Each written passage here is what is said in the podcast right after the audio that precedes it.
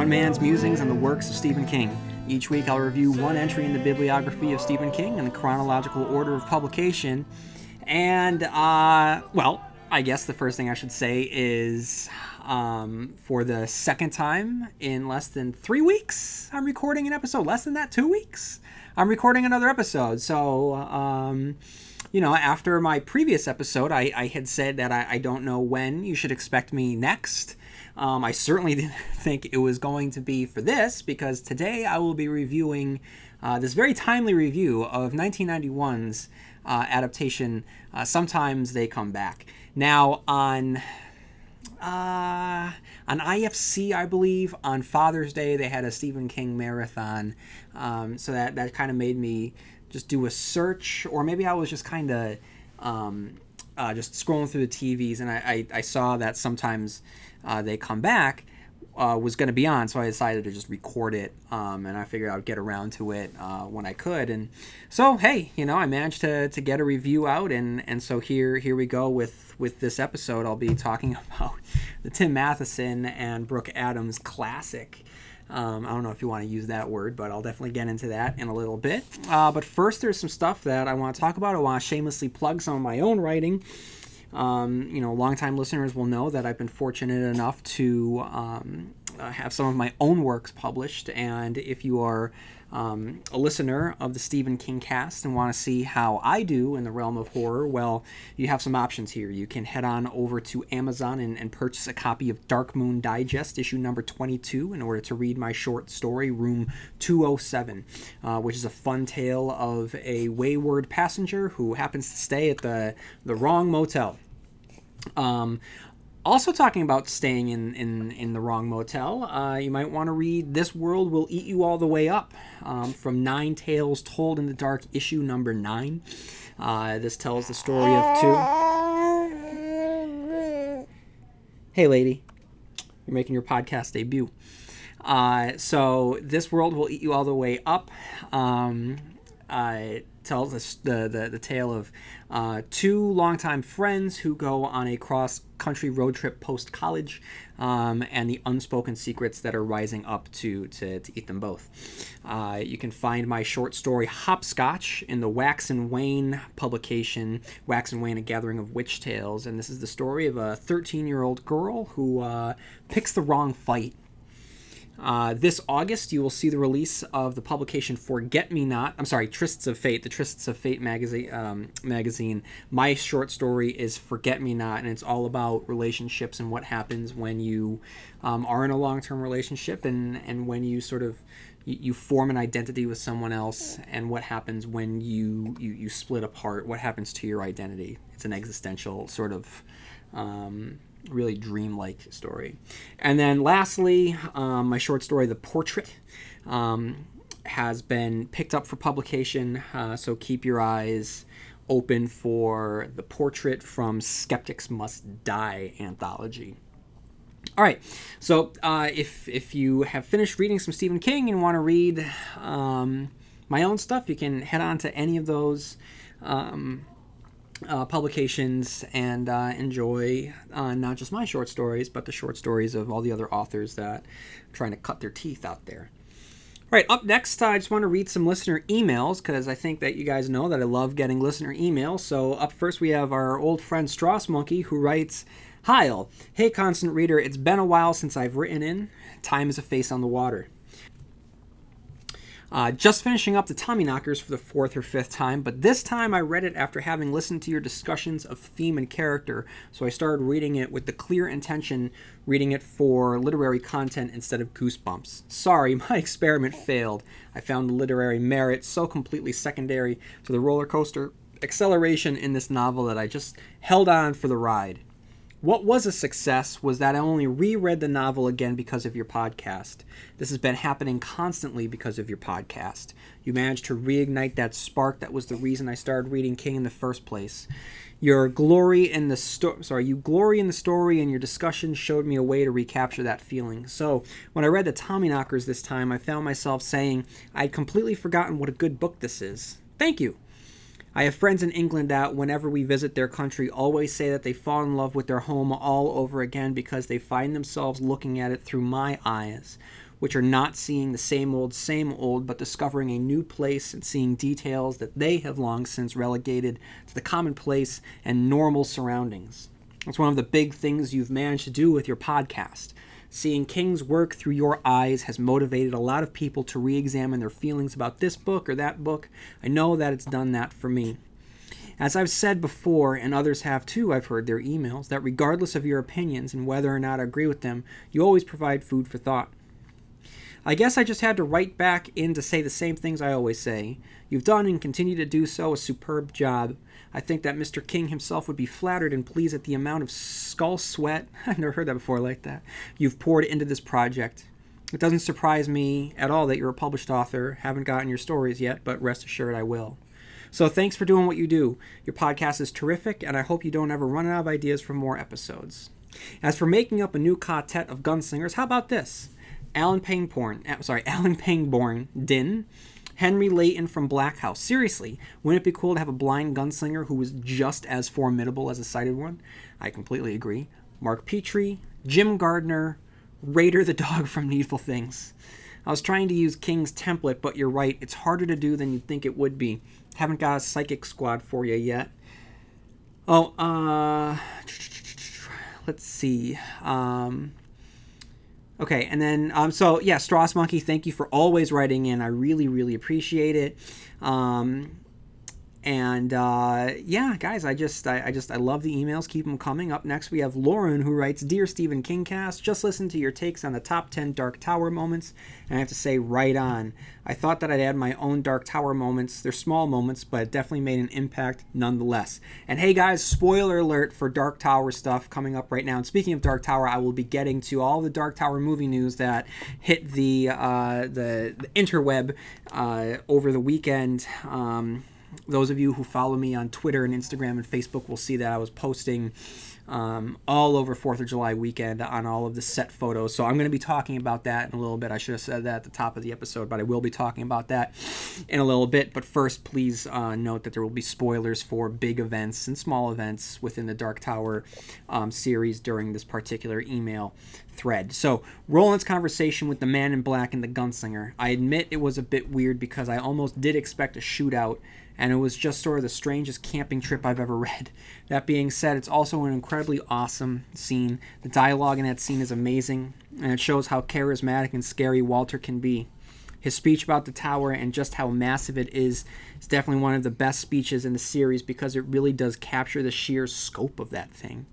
And his showing the visions to Roland. It's pretty scary, but an awesome moment. I also liked his interactions with Roland. He can be sarcastic, rubbing what Roland did to Jake in his face, uh, but also affable. He's very polite around Roland, which I think makes him creepier. He and Roland definitely have an interesting dynamic, and it's a pity that it wasn't explored further in the series. Speaking of Walter, there's a brief bit in Wolves of the Calla where he has a very unusual response to Callahan, accusing him of being cruel, which is not unwarranted. It's actually being gen he's actually being genuinely wounded by this, and his eyes actually widening and him looking hurt, then saying this, which I find interesting. I am what Ka and the king and the tower have made me. We all are. We're caught. It's a line that I've always been curious about and why Walter has that reaction, because he would be the last person to justify himself but it's definitely one of those moments I've found that actually kind of humanizes Flagg in a weird way. More on that later. I'm starting to wonder, and this is a crazy theory, but I am wondering if on a subconscious level Walter's aware of the time loop going on in Midworld. Some of the same events playing out again and again. Or if it's just plain bitterness over his lot in life and how he exactly got there. In general, the scene between him and Callahan is very well done, and how he plays off Callahan is amazing. I'm actually hoping, even if it might be impossible, that we get to see more of Walter in the Dark Tower movie coming out next year and its sequels because he just plays incredibly well off people, whether it be Roland or Callahan. And Lauren, um, I think that if this is a hit um, and there are sequels, you're going to get a lot of this character. Um, he is not just a, from what I can gather, he's not just a, a fleeting man in black who like he in the stories like he he casts a very large shadow but he's not in it that much um, but we're going to see a lot of Matthew McConaughey. You don't cast Matthew McConaughey for a small role nowadays, so it really is um, The Dark Tower starring Idris Elba and Matthew McConaughey. That's how I see it. So she continues Walter recruiting the Tick-Tock man. It's a very chilling scene and illustrates how good Walter is at winning people over. And I will admit, hearing Walter mention Trash Can Man made me ridiculously happy it's interesting again how Walter calls the trash can man a dear friend of his because I have doubts about his sincerity, but Flagg actually does express sorrow in the stand for the trash can man gone missing, even asking Lloyd to give him a quick, painless death and saying that he felt a certain kinship with Trash Can. It's one of those things about Flagg I like. King could have done the easy route and made him a one dimensional madman, but does give him moments of vulnerability, like the way station scene. Moments of softness, like in the stand. Granted, Flagg ruins it a bit by reminding us that basically Trash Can Man is still a tool for him, but it's still interesting. He probably has the ability to feel compassion, but it's a small thing that he's buried very deep.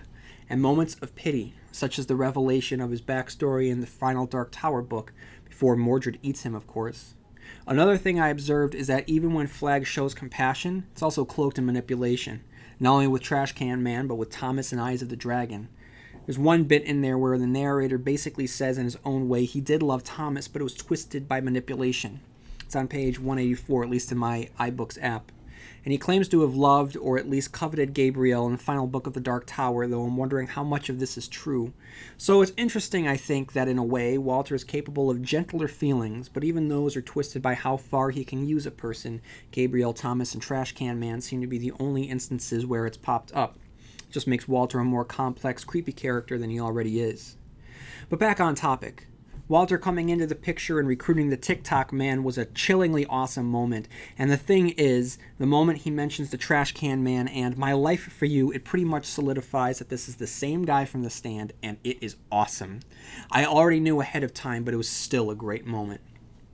Walter's death, though mostly for the moments preceding it that really do shine more light on this character. It's stuff like, what has the universe ever done for me, for instance? And I'm wondering if, in a way, Walter has some anger inside of him as well.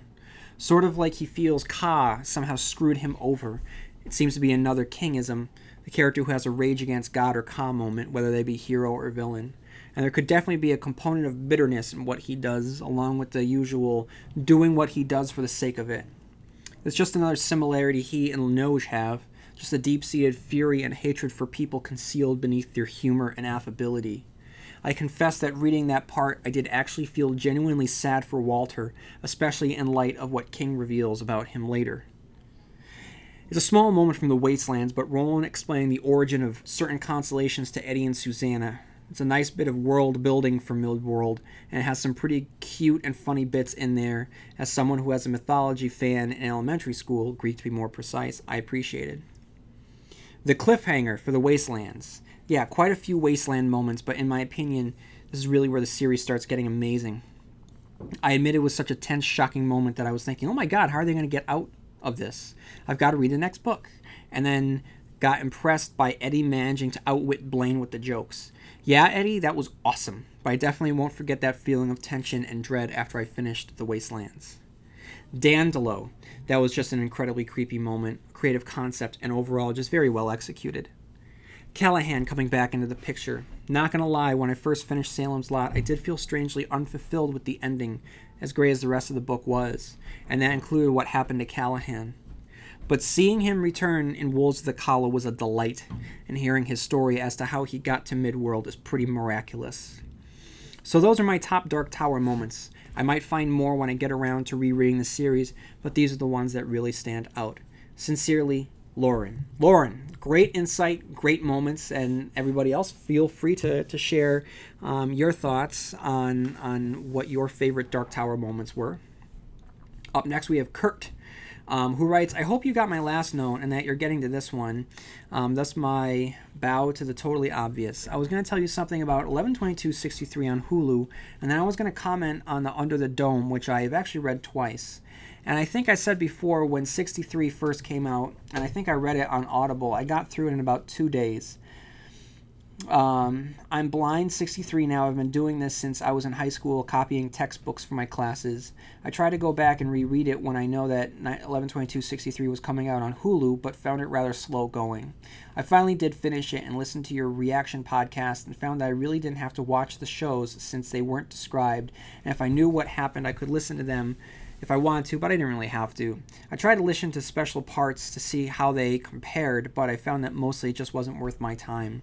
Under the Dome was a similar situation. I was green with jealousy, whatever that is, when I heard about the sighted people that got to watch Under the Dome. Well, the first season was not described. I was originally told that the rest wasn't described either, but then I found out that the second and third seasons had been described for the British people. Well, I didn't happen to run in into a place where I could get caught up until um, the third season beginning. From there, I found out the show was such a mess that I wouldn't even get that much out of them because by then, and I guess for a long time before that, the series had been a patchwork quilt of crap. And if I had known how really bad it was, I needn't have bothered. I felt really bad for Stephen King since he slogged into this mess and just couldn't pull himself out. I think Hulu did a good job, and hopefully he made a lot of money since he had to sell it to a country by country and places for the commercials for each country. I would have really liked for it to have been described, but since I will always read the books first, I will probably never be surprised, as I was when my wife and I went to see The Shining. As for The Dark Tower, I really hope they do describe it right off, since I would like to see that from the beginning, and it's going to have a beginning far different than The Gunslinger, since they will never keep the audience with that one. I think if they went to start at a suspenseful place, they should start with the f- first with the lobstrosities. I mean, right off the first thing that you see with all of that entails. Where to go from there, I don't know. But there's nothing to keep the audience like watching someone's fingers being chewed off. Do I need to point out that I'm not going to see whatever is placed? But as a totally outside observer by audio with no fingers in the game, that's how I would do it. Based on my feelings about these last two TV series, I really have to rethink my feelings about King movies, but I cannot argue with the power of the Green Mile and Shawshank. Well, I think that's about it. I hope it's a somewhat different and interesting view and will at least make you think. Thanks again, Kurt. Kurt, that's absolutely a different and interesting view. Um, so I mean, yeah, I think that your perspective is is very very important because you're, giving us a, a look at things that most of us don't the, the, the way in which that most of us don't don't um, experience um, Stephen King um, or just life in general. So, uh, you know, if there's anything that you need from me, uh, certainly let me know um, and, and continue uh, writing in because yours yours is a voice that I definitely want to hear more of. All right, everyone. So, like I said, um, I want to talk about the the Dark Tower news that's been popping up. So, for those of you who are unaware, uh, the Dark Tower movie is coming. Now, I want to say that the Dark Tower movie is coming, not the Gunslinger. Uh, now, I have spoken about this at length before on the podcast when the news broke. So, anyone that is expecting a straight up adaptation of the Gunslinger, I mean, that's not what we're going to get. And, I mean, honestly, that's not what we should get. Because if you think about it, I mean, first of all, I mean, the Gunslinger was written when King was just a, a kid in college. I mean, he didn't know that this this was going to be the beginning of a series that was going to stretch for decades. He was going to um, get married, have children, uh, become a, a best-selling author that was not just a, a, pop cultural icon, but just a cultural icon who didn't just entertain millions worldwide, but shaped the next generations of storytellers. Um, someone that would become uh, addicted uh, to substance abuse and would successfully beat that back and become sober would die. He would die by a car crash in which his what his his hip was twisted the wrong way among other injuries and come back from that and not miss a beat in terms of publishing someone that would publish you know one to two books at the very least a year. So i mean this is he, he can't you can't imagine that when you sit down to write that first book. And that first book I think that we'll all agree doesn't really fit with the rest of the, the the books. It feels like a weird precursor, like a prologue or a prototype as to what the the Dark Tower series would be. As much as I like the Gunslinger, it's very well done. But it just it doesn't fit the rest. So for me, the fact that they're tooling the story the story around it it makes sense for me. Um, for a number of reasons. One, in my last episode, I talked about the inclusion of the Horn of Eld, which if we see Idris Elba walking around with the Horn of Eld as the, the, the tweet that King had um, had tweeted out, uh, shows that the timeline is different and this is a continuation of the cycle. So things are going to be different. And in a in a series where reality is bleeding um, together and even at one point roland says that his own past is changing day by day not everything is in flux nothing remains constant so if we see sweeping changes in an adaptation that doesn't that really only fit with what the dark tower series is and if there are sweeping changes doesn't that only show how faithful these movies really are. Um, to go, to give a scene by scene adaptation, it to me it would be a um, that would that would be an unfaithful adaptation. So, I mean, we have some adaptations out there. Um, you know, I mean, I think a lot about Game of Thrones, and this is the the one one of the only book series or that or, or series out there that is based on a pre-existing property, whether it be a comic book or whether it be a book that you know I, I haven't read beforehand. Um, I have purposefully stayed away from it just because I love my Sunday nights watching Game of Thrones. Um, I love the revelations that come um, as a television viewer. Um, and I like just not knowing what's next. I mean, every you know whether it's The Walking Dead or Preacher or, or The Dark Tower or the Marvel movies or, or, or what have you, I you know I, I, have the information from the source material, and I'm part of my brain is always comparing against um, what I'm seeing with what I know. Uh, so it's good to just have the the Game of Thrones. However. With Game of Thrones, what I'm trying to say is, for all intents and purposes, from what I understand, not being a book reader, is that you know it, it's pretty pretty faithful. Um, you know, I, I, from what I understand, you know, timelines have been shifted here and there. Characters have been, um, multiple characters have been collapsed into one character. Um, and, but uh, really, it just it seems like the the fat has been trimmed. It's been streamlined. Uh, the minutia has been cut out. The the little details that fans love has been jettisoned in order for a more you know linear and straightforward story. And totally makes sense. I get it. But I mean, I, that looks you know the the Game of Thrones is more of a straightforward adaptation.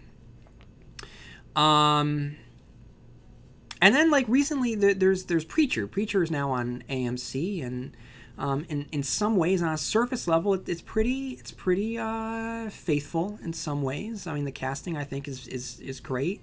There's a tone that I I think gets to the heart of what Preacher is. That over the top, um, bold comedy uh, but I, I, I, feel that by sticking it in the town of Annville, uh, you're kind of missing out on what the, the real point of what Preacher is, which is a propulsive, proactive show about a preacher literally going in search of God, and it becomes a, a road trip across America with a um, you know, uh, someone from overseas being able to, to give a statement on America by having his characters go across the country. And eh, like I said, it's, it's propulsive, it's explosive, it's it's very proactive, and the show is not. It's very reactive and it's it's it's passive because everything is coming to this town. Now, I mean, word on the street is that that might change, and that's fine. I'm fine. If if season one kind of had to be a proof of concept that launches season two and any subsequent seasons into the story and, and the, the mold that we know. But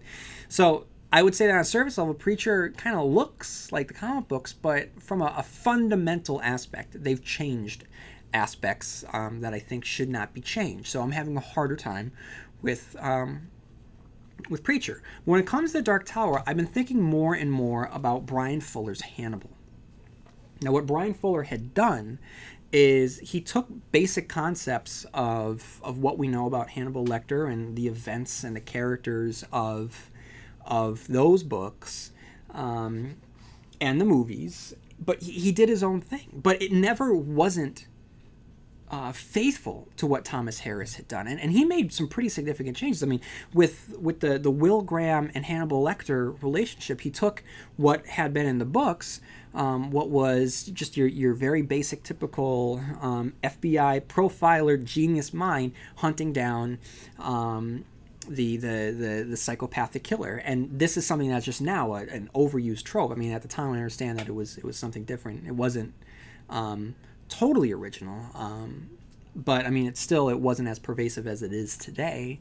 So you know, rather than you know these two characters being you know the the two sides of the same coin and one's good and one's evil, like he he jettisoned that. I mean, he included it a little bit, but basically he turned that and then he took it and he turned and uh, wind up turning it into uh, just a love story between these two characters. I mean, so Will Graham isn't just the guy going after you know Hannibal Lecter. I mean, they, these two just can't live without each other, um, and it's played you know totally earnestly, and it works. I mean, he he changed characters' genders, he changed characters' races, and I, I and he changed the, the the timeline and events of of the books and the chronology of Hannibal Lecter to fit the needs of the medium in which he was working and to keep things fresh and to keep his own spin on it. And um, so even though there were pretty pretty significant changes, at no point did did it never not feel faithful because it was being done by a fan and it was being done by someone that, that knew the, the, the, the mythology of the Hannibal Lecter series inside and out. And so, um,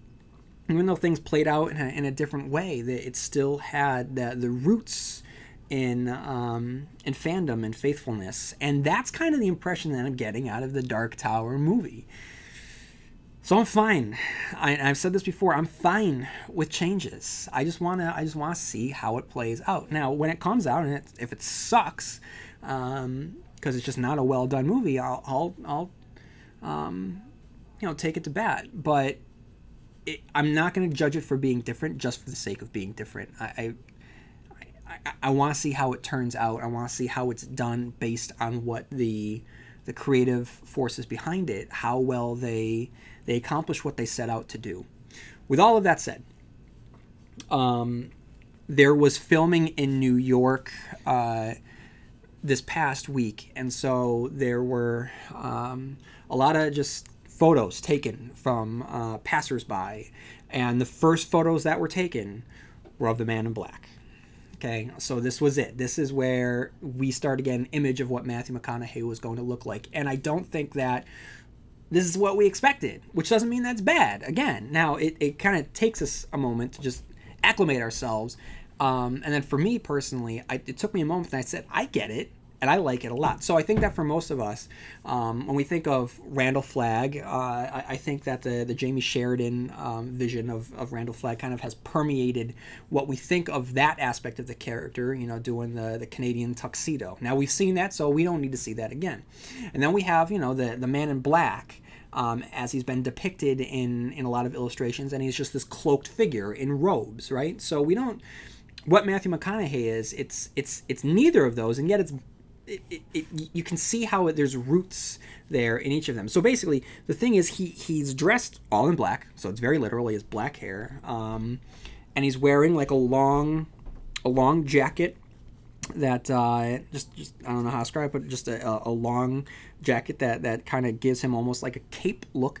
Um, and he has a, a, a black shirt, um, kind of unbuttoned to the chest, which to me speaks to the, the Marten aspect of his character, who was very passionate. I mean, he was in love with Gabrielle, um, and I think that when we first see him in the flashback of the gunslinger, you know, his shirt is unbuttoned. That's a nice callback.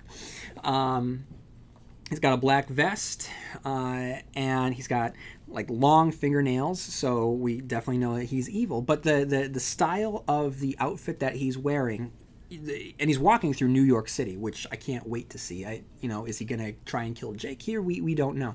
I'll get to that in a second because there was someone else that was spotted on set.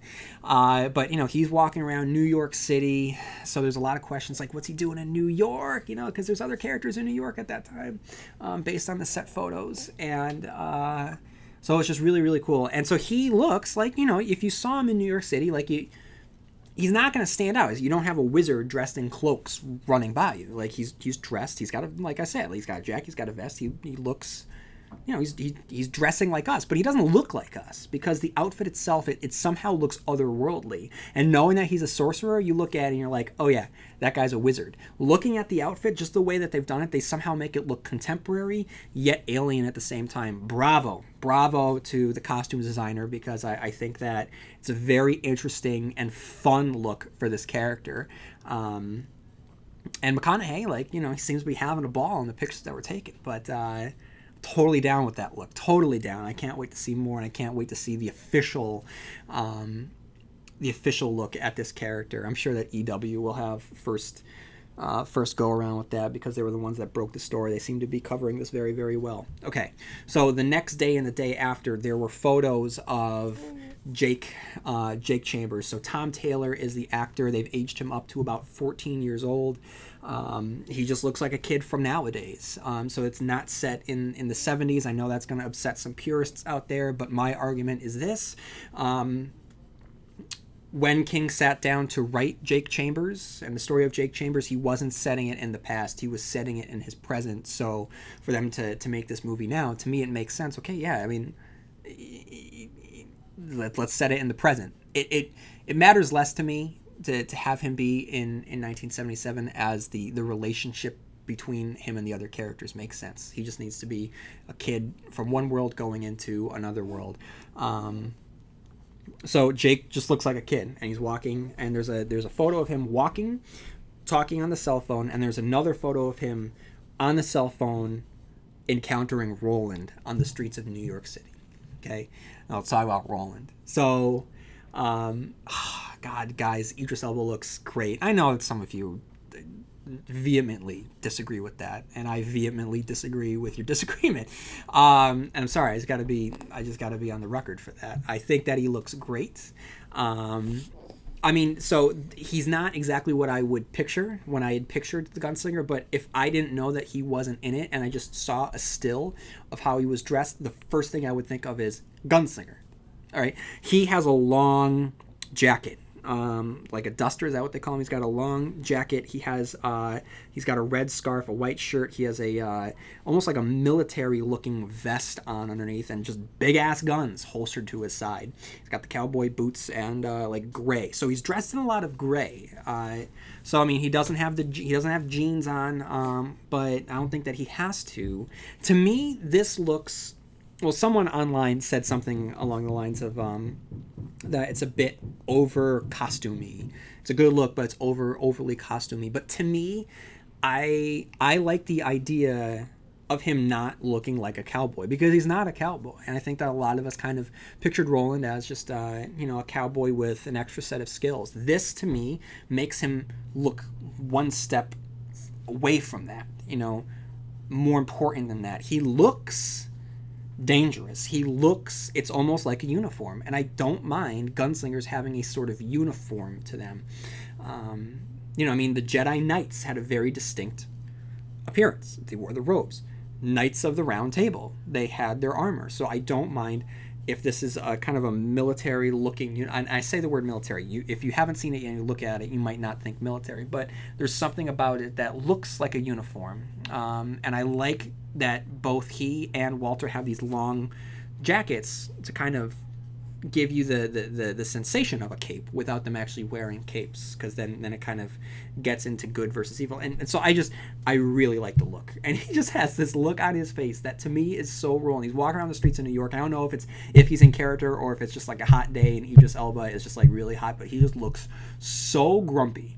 So i just love the idea of roland walking around just not wanting to be there He's got a, a pack sack um, on his back, but there is a scene, man, that was there was uh, there was a photo that was taken where he's walking and he, he and Jake are, are, are staring at each other, and there is a shot that is taken of Roland and Jake hugging. Now let's talk about that for a second. Now here's the, the issue with mythologizing set photos and, and, and, and this and that because it I, I have issues with this when when other people do it, so I'm falling in the trap of doing it myself. Is that it kind of sets up unrealistic expectations for the movie because you start to um, you know project your own wants and wishes and and uh, predictions onto these images that are free of context. So I don't know what this means. I mean, this couldn't this might not even have been Jake and Roland hugging. It could have just been Idris Elba and Tom Taylor hugging after the shoot was over. Like for all I know. Um, but if it is Jake and Roland hugging on the streets of New York City, and King had tweeted out an image of the, the, the Horn of Eld, what if Roland knows? Guys, like, what if this is a story in which our character knows of the, the on some level, the, the previous incarnations of himself, and he knows the boy? What if this isn't them meeting for the first time? What if this is a, them reuniting? Like, how awesome would that be? Um, maybe he's there to stop Jake from getting run over by the car. Maybe he's there to stop the man in black from doing that. Like, I'm fine with variations um, to the story, especially if the variations uh, play against our uh, expectations um, based on what had occurred in the works themselves.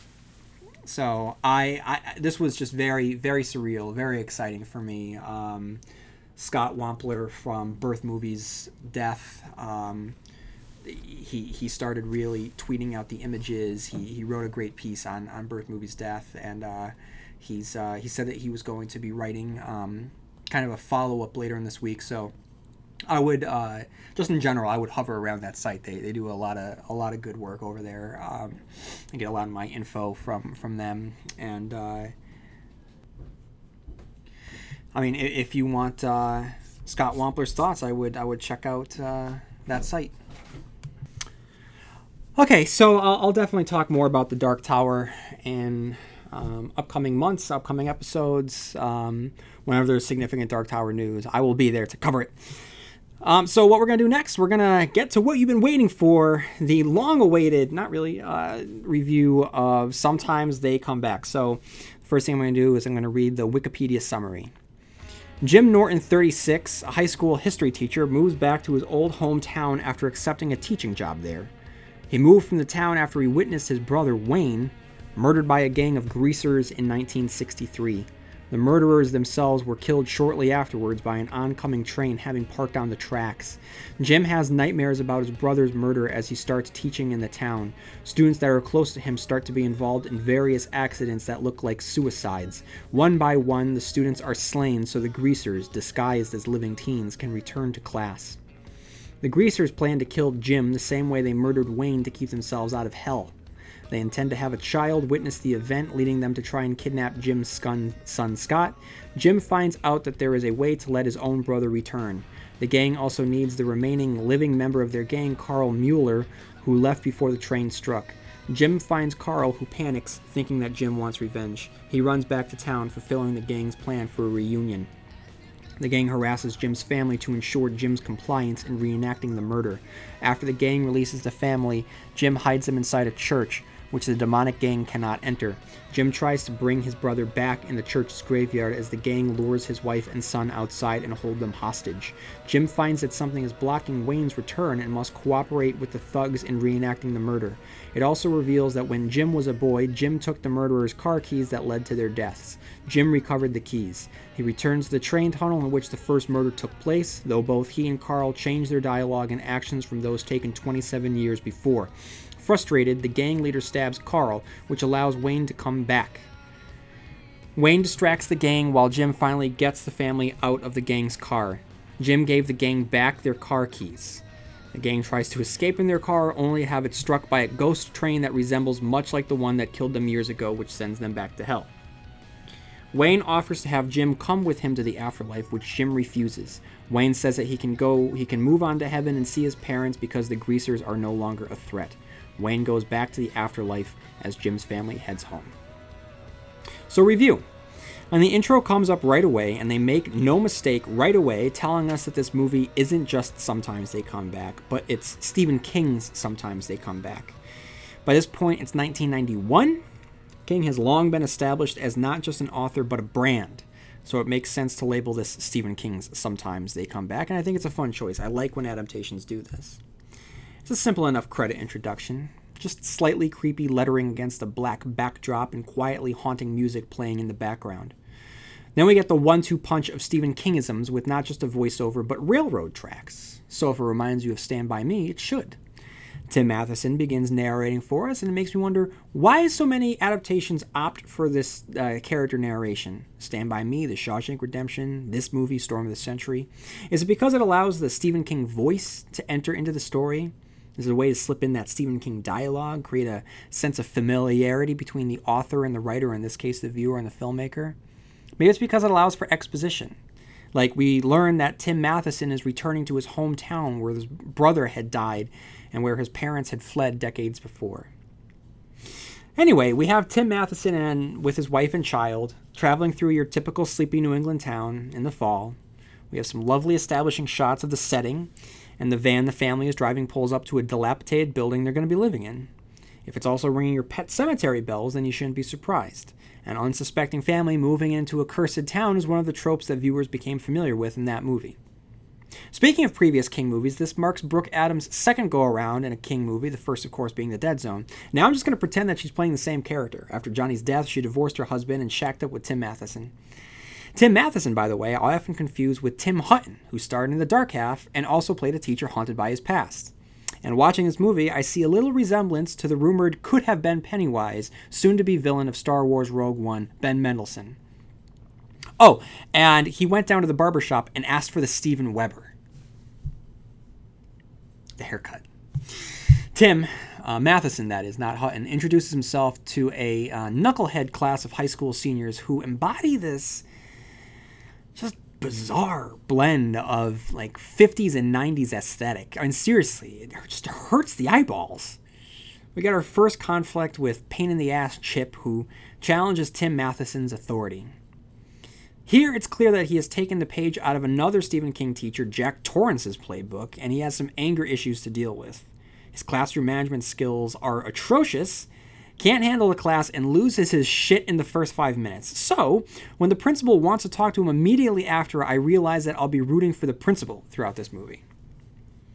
We get a flashback, somehow more visually offensive than the student's style of dress, and we learn a little bit about the death of his brother so many years before. We get terrible children play acting terribly and the shot of a switchblade.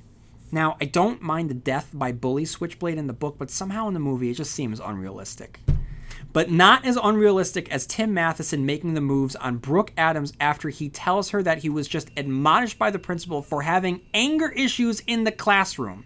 And how is this being played sympathetically? And why is a lion roaring during the dream sequence when the bullies kill his brother? Is one of the bullies a furry? Do they have a pet leopard? Monster noises for the sake of monster noises do not make a scene scarier. And what the hell does a roaring lion have to do with greasers anyway? Jesus, I hate bad dream sequences. The dream sequences segue into a flashback brought about by his son's toy train? I don't know what's going on at this point, but Dutch tilts and slow mo shots abound as young Tim Matheson and his doomed older brother head into the train track tunnel of death, whereupon an evil car full of eviler greasers chase them and hunt them down because they're sissies with books. The bullies' movements are accompanied by that roaring sound just to highlight their evilness.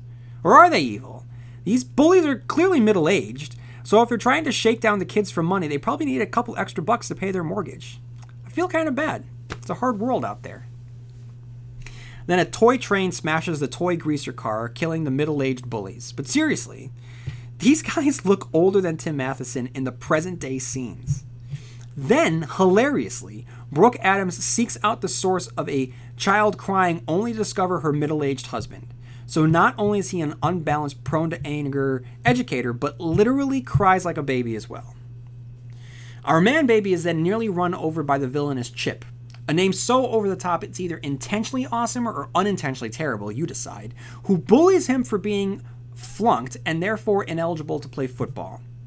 The only thing more over the top than Chip's antagonism is the follow up conversation with Billy, his emotional, mulleted, earringed, guitar slinging, bicycle riding student who all but looks at the camera and tells us he's going to die. Remember that scene in The Simpsons? I think I've talked about this before, where Homer's watching McBain, and McBain's partner tells him he's two ways away from retirement. His daughter is graduating from college, and he and his wife are going to sail around the world on a boat named Live Forever, seconds before he's gunned down by the bad guys. This is exactly, exactly the same scene that plays out here. Here is the actual dialogue from our molded, earringed, guitar slinging Kansas fan. You know how you're always saying history repeats itself? I've been thinking a lot about that, and that really bothers me. Does it have to be the same story repeated over again? I mean, can't we change anything? I was listening to that Dust in the Wind song last night. I don't know. I just don't want to end up a piece of dust in someone's eye, you know? And the nail in the coffin comes from Tim Matheson, who replies, Well, I don't think that's who you'll be, Billy. I've never heard of a more damning death sentence than that. Tim Matheson then shares a laugh with our young friend who looks like he literally shits out his wallet before riding off on the final bike ride of his life. Go watch it. it goes flying out of his back pocket. He is then set upon by the greaser car from Matheson's youth, and as Billy tries to outrun it, he rides past what appears to be everyone in town who happens to be conveniently gathered on the side of the road while he shouts for help. He doesn't pull over, by the way. He just pulls a Rickon Stark and rides in a straight line down the middle of the road. The townfolk look on, bewildered at the boy who's shouting for help, unable to see the flame painted greaser mobile, but can see Tim Matheson speeding down the road in his attempt to save the classic rock aficionado. By the way, the car he's driving couldn't look any goofier than it does. So, to the witnesses, I'm telling you, it looks like Billy is fleeing for his life from the dog van from Dumb and Dumber. And then, with Billy out of the way, our greaser bully comes back from the dead to go back to high school? I mean, if you really think about it, that is what happens. And I get that it's a mind trip in the short story. It's like a bad dream, but here it's just goofy. It's, just, it's really goofy. Then the real hero of the story, Principal Simmons, walks into the classroom as Mr. Norman is berating his class and screaming at them to throw oranges at his face. Look, it's like the second day of school. I mean, at least it feels like it. Either way, you can fire this guy, Simmons. He doesn't have professional status. He broke a ruler, ran a kid off the road for all you know, and now he's provoking his students into throwing fruit at him. I understand that you need someone to teach the class, but at this point, Billy's dead body would do a better job than Jim Norman. Jim is so bad at his job that a kid throws an orange at him, but he's the one sent out of class. He then sulks by watching this 19 I'm sorry, he then sulks by watching the 1970s version of King Kong. I mean, Jesus, if you're going to go bad, at least go big bad and pop in a copy of King Kong Lives. He has another dream of his brother's death, which is now accompanied by the sound of eagles screeching to go along with the lion roaring. Jim Norman should probably win some sort of award for worst day ever. His brother died, he lost his lucky rabbit's foot, and a car exploded as he ran out of a train tunnel. And then there's Brooke Adams who, by the way, could have just as easily been played out played by a cardboard cutout of Brooke Adams. And that's not a knock on Brooke Adams, by the way. It's just a condemnation on the lack of role she has to play with. And then to pull another young couple having just moved into a bad location, the couple fights while the child eats cereal, reminiscent of that classic cereal plotline from Cujo. Oh my god. And then for whatever reason, he still has a job and suddenly leaves the classroom to start a search party. Seriously, that is what happens. He fucking runs out of his classroom, still full of students during a test no less, thereby giving everyone an A, and the scene immediately cuts to a search party looking for a supposedly missing student. And it's night. I don't care about the missing girl right now. I'm more invested in what happens to the class after he ran out of the building like a madman. I would rather watch a movie from the perspective of one of the students. How much of a lunatic would he look like screaming at the rest of the class, being sent out by the principal, running out of the building like his shoes are on fire? And what are the other students? What would this student think of the gone too soon Billy with his wild mullet and dangling earring? Or Chip and his goons? Or the undead greaser who can't stop chuckling? I mean, that's gotta be distracting after a while. I get he's an undead ghoul and all, but everyone's trying to take a test and he's just sitting there laughing maniacally. I mean, it would be more annoying than anything else. If this was going down in 2016, this guy's classroom would be ground zero for the best live tweeting experience. I mean, Jim is so bad at his job that his peers have every reason to believe that he's a danger to himself and his students. Oh my god! And going back to the live tweeting, another undead bully shows up and starts threatening Jim with a switchblade. And how is everyone acting like this is normal? Back at home, Norman answers frantic knocking at his door, only to reveal a humbled Chip He's all freaked out at the fact that he went drinking with some undead middle aged men who were pretending to be high schoolers. And after warning Mr. Norman about them, he probably has the most metacognitive, self reflective, insightful thought in the whole movie when he says that he can't help Mr. Norman because he is quote unquote just a jock. It's that old Live Forever boat name again, as Chip is not only run over but plastered over the front of the uh, store brand Christine and driven throughout town while the ghouls cackle madly. Why do the zombies have to be so goddamn annoying? I mean, can we put, as a society, a moratorium on maniacal laughter? Now that they have Chip alone, we finally see the bullies as they actually are undead ghouls. Now their laughing, cackling is actually pretty unnerving, combined with the sight of their slimy, grotesque, rotting skeletal faces. I do have to say I like the idea of them tooling around town in a car, an evil car that shoots fire from its exhaust. It's an over the top detail that makes it fun enough to enjoy. Brooke Adams then confronts Tim Matheson over the accusations that he's murdered the kids. And if there's a teacher who is believed to have murdered children, A, he's not going to have a job to go to, and B, wouldn't be able to leave his house due to fear from what the townspeople would do to him. It's a pretty significant accusation with major ramifications, and the film breezily introduces the idea and does not follow up on it. The filmmakers decide to add yet another kingism to the proceedings, and that's the death of Gage Creed as the bullies attempted to run down Tim Matheson's son. Pushed to the edge, Matheson tracks down the only surviving member of the original bully gang, and as he's playing rough and tough vigilante, he's unfortunately left his house unprotected, leaving Brooke Adams alone. In the movie's smartest moment, Brooke Adams trusts her gut, and when she senses that something's wrong, she immediately grabs a knife. There's no tangible evidence that something's amiss or that anything is going to happen. She just senses it and acts on it. There's actually an effective bit of humor as she takes the knife, looks at it, puts it down. It's a beat designed to make the audience shout, No! And the actor knows this.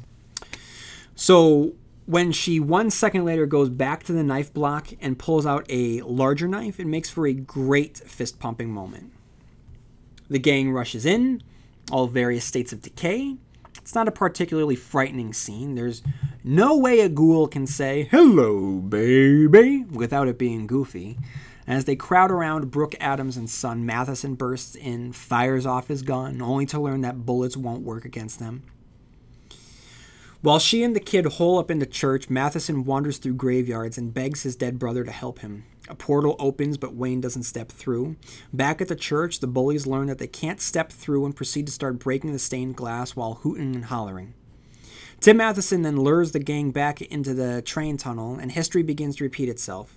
An eagle screeches as the living bully is murdered, and then the wormhole opens, revealing Jim's dead brother, who comes back for two things to kick ass and chew bubblegum and he's all out of bubblegum. The movie has turned into an after school PSA how to stand up to bullies. The undead brother defiantly tells them to leave us alone, and then the brothers tag team the bullies. A ghost train, a ghost train from hell barrels down the tracks as Norton manages to save his family, dead brother included. The dead brother pleads to stay, claiming that he was all alone in there, presenting a horrifying vision of the afterlife. And after using his dead brother for his own ends, Jim shunts him back into the lonely afterlife like an old toaster. And that is the end of that. So, final thoughts. Um, when people say they like Stephen King movies but haven't read the books, I can't always help but grimace. The thing is, when it comes to the written word and a story, the experience will always be so much more fluid. It's elastic. Tones can bend and stretch and have variety that will always feel more natural in the written page, unless you're an audiovisual master along the lines of a Quentin Tarantino, who can instill multiple contradictory emotions within you at once. And that's the thing with King. He can get away with a short story like Sometimes They Come Back because the concept is fun and schlocky. It's why it works as a short story. In my review of Thinner, I discussed how much the movie felt like an EC Comics work brought to life, but I don't know if that's always a good thing. At the beginning of this episode, I spoke of Stephen King as a brand, and it's because of movies like this that makes that brand so watered down. And it's movies like this that make me grimace when people say they've only seen Stephen King movies and not read them. Because I can balance sometimes they comes back with the short story. I'm sorry, I can balance sometimes they come back the short story with The Stand, with It, Duma-Key, Dolores Claiborne, Under the Dome, 11 2063. I mean, these works and so many others have moments of such extraordinary insight into life that constantly remind us why Stephen King is a brand in the first place. Movies like Sometimes They Come Back play upon the average non book reading audience's perception of Stephen King, only that of a horror storyteller and not a very good one to boot. Or maybe I'm just being too harsh on this movie. I mean, it's not offensive, it's not atrocious, it's just, it's not really bad. It's just not very good either. I guess in the end, I shouldn't be too down on the movie. After all, it has the best title for a sequel with sometimes they come back. Dot dot dot. Again. It doesn't get much better than that. Okay, guys. Um, so that was my long awaited review of Sometimes They Come Back. So, what to look forward to for the rest of the summer? Like I said in the last episode, I don't know if you're going to get another review during the summer. Um, but some things to think about. Um, I know that Cell will be hitting a video on demand in August, so I would like to check that out and, and pump out a review of Cell and be on the forefront of the, the reviews of that. Um, so that could be fun. Um, I don't know. Uh, I uh, I've never actually seen the movie Sleepwalkers, so actually watching that might be fun. Um, I don't, and you know what? I don't want to spitball. I don't want to put any ideas and, and say I'm going to do something or think about doing something and then never do it. So, I mean, there will be a review of Cell. I, I can very I can guarantee that. But anything else, um, I'm not uh, I'm not sure. But like I said in the last episode, for sure in October, um, you will get three weeks of reviews for Jonathan Maberry's Pine Deep trilogy. So make sure that you keep your eyes open for that. And if you have not read Jonathan Maberry's Pine Deep trilogy, please go out and order the following books. Um, Ghost Road Blues, Dead Man's Song, and Bad Moon Rising. You will not be disappointed. If you are listening to something called the Stephen King cast, trust me, you will not be disappointed at those three books. Um, Stephen King has never written um, his end all be all story of Halloween, but thankfully Jonathan Maberry has done that for us. It feels very much a Stephen King collection of stories. Well, sorry, that makes it sound like it's a short story collection. It's not. um, it's three novels um, following the uh, the lives of some characters of a small town in Pennsylvania um, in in October, and. Uh, like you will not be disappointed. I really look forward to getting to those reviews. They're going to be a lot of fun. Okay, everyone. Um, so, if you have not done so, feel free to head on over to iTunes, leave a review, um, because the, the more iTunes reviews there are, the um, the higher up in the iTunes library it gets, and the easier it is to, to find the Stephen King cast. So, may you have long days and pleasant nights, and I will see you next time where M O O N spells Stephen King cast. Just in the wind, oh, we are.